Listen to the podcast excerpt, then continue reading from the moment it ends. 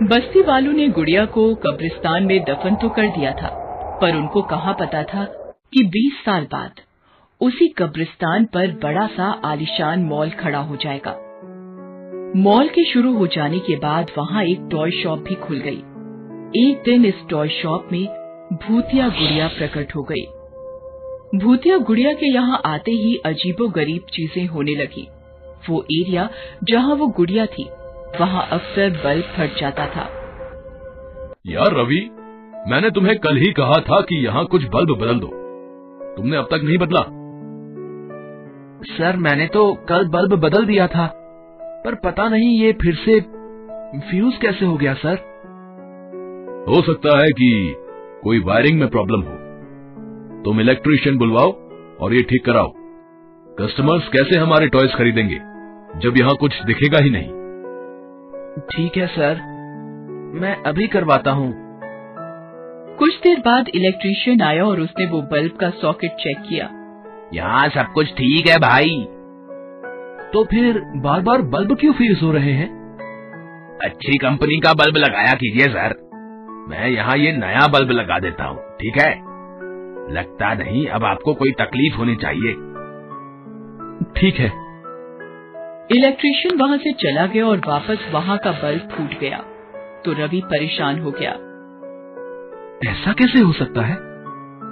रवि वहाँ जाकर बल्ब को देख ही रहा था कि उसका ध्यान सामने वाली रेक पर बैठी एक डॉल पर गया। ये गुड़िया कब आई? मैंने तो इसकी एंट्री की ही नहीं। शायद सर लाए हूँ।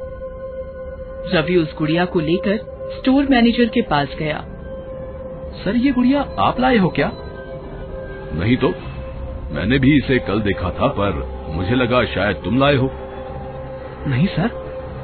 और इस गुड़िया पे किसी ब्रांड का लोगो भी नहीं है। ये कोई लोकल गुड़िया होगी।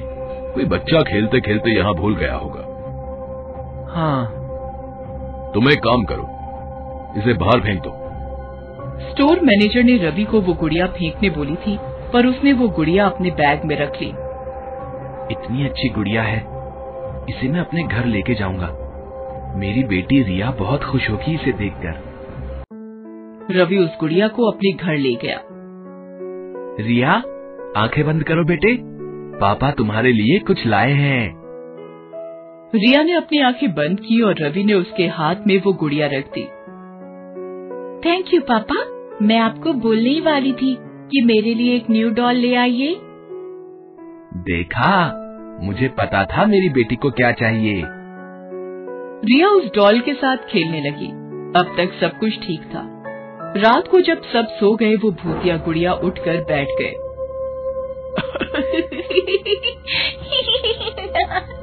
नया शिकार, अब मज़ा आएगा।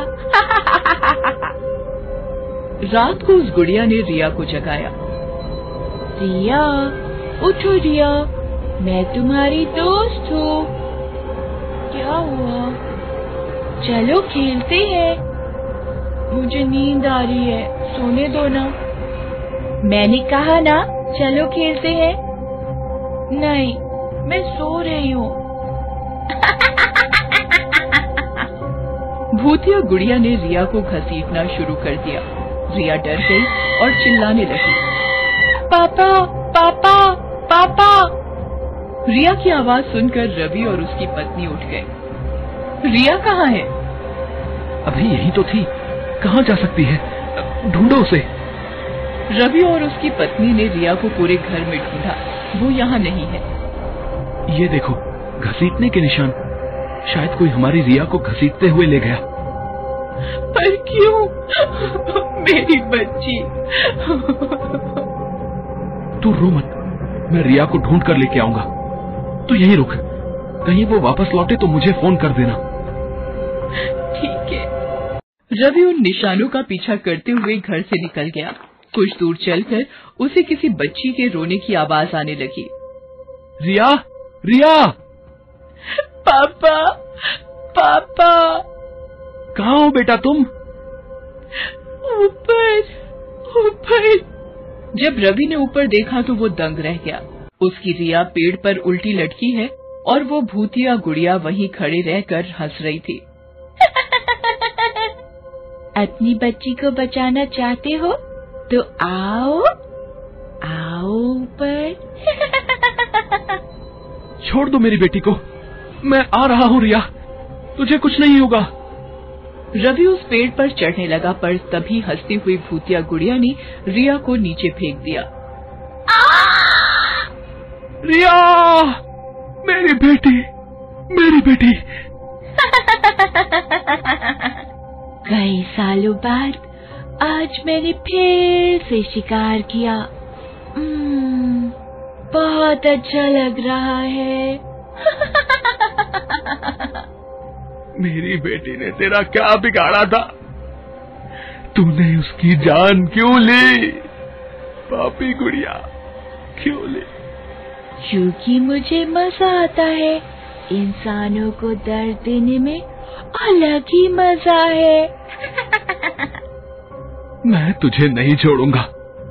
रवि उस गुड़िया की ओर गुस्से में बढ़ा और उसने गुड़िया की गर्दन पकड़ ली। पर जैसे ही उसने भूतिया गुड़िया की आँखों में देखा तो वो उसके वश में आ गया। तू क्या? कोई भी मेरा कुछ नहीं बिगाड़ सकता। अब तू वो करेगा जो मैं चाहूँगी। भूतिया गुड़िया के वश में रवि मॉल की ओर चलने लगा। रात के अंधेरे में उसने टॉय स्टोर खोला और अंदर चला गया और वहाँ भूतों की तरह खड़ा हो गया। भूतिया गुड़िया खुद से चलने लगी और एक ऊँचे रेक पर जाकर बैठ गई। उसने वहाँ रखे सारे टॉयज पर अपनी नज़र फेरी और सारे टॉयज खुद चलकर उसकी ओर आने लगे। वाह मेरी सेना तैयार है। अब मैं आतंक मचाऊँगी। आतंक। लेकिन सबसे पहले इससे तो निपट लू। भूतिया गुड़िया ने एक बंदर की ओर देखा। ए बंदर ये तेरा पहला शिकार है। जा इसे मार दे। बंदर ने भूतिया गुड़िया की आज्ञा मानी और हाँ में मुंडी हिलाई। फिर बंदर रवि के कंधे पर चढ़ गया और उसने अपने दांत रवि की गर्दन में गड़ा दिए। बंदर की मदद करने के लिए कुछ और खिलौनों ने रवि को पकड़ लिया। रवि ज़मीन पर गिर गया। वो तड़पता रहा और बंदर उसका खून पीता रहा। जब रवि मर गया, तब बंदर नीचे उतरा और भूतिया गुड़िया के सामने खड़ा हो गया। ये हुई ना बात। अब हमें कोई नहीं रोक सकता अब इस दुनिया में बस तबाही होगी तबाही ही होगी Best Buddies. Hello friends. Thanks for watching this video. अगर आपको ये वीडियो पसंद आया है तो प्लीज़ लाइक सब्सक्राइब कमेंट्स करें इस वीडियो पर और हाँ शेयर करना भी ना भूलें। और भी मज़ेदार वीडियो देखने के लिए नीचे दिए गए बेल आइकॉन को दबाएँ। देखते रहिए बेस्ट बडीज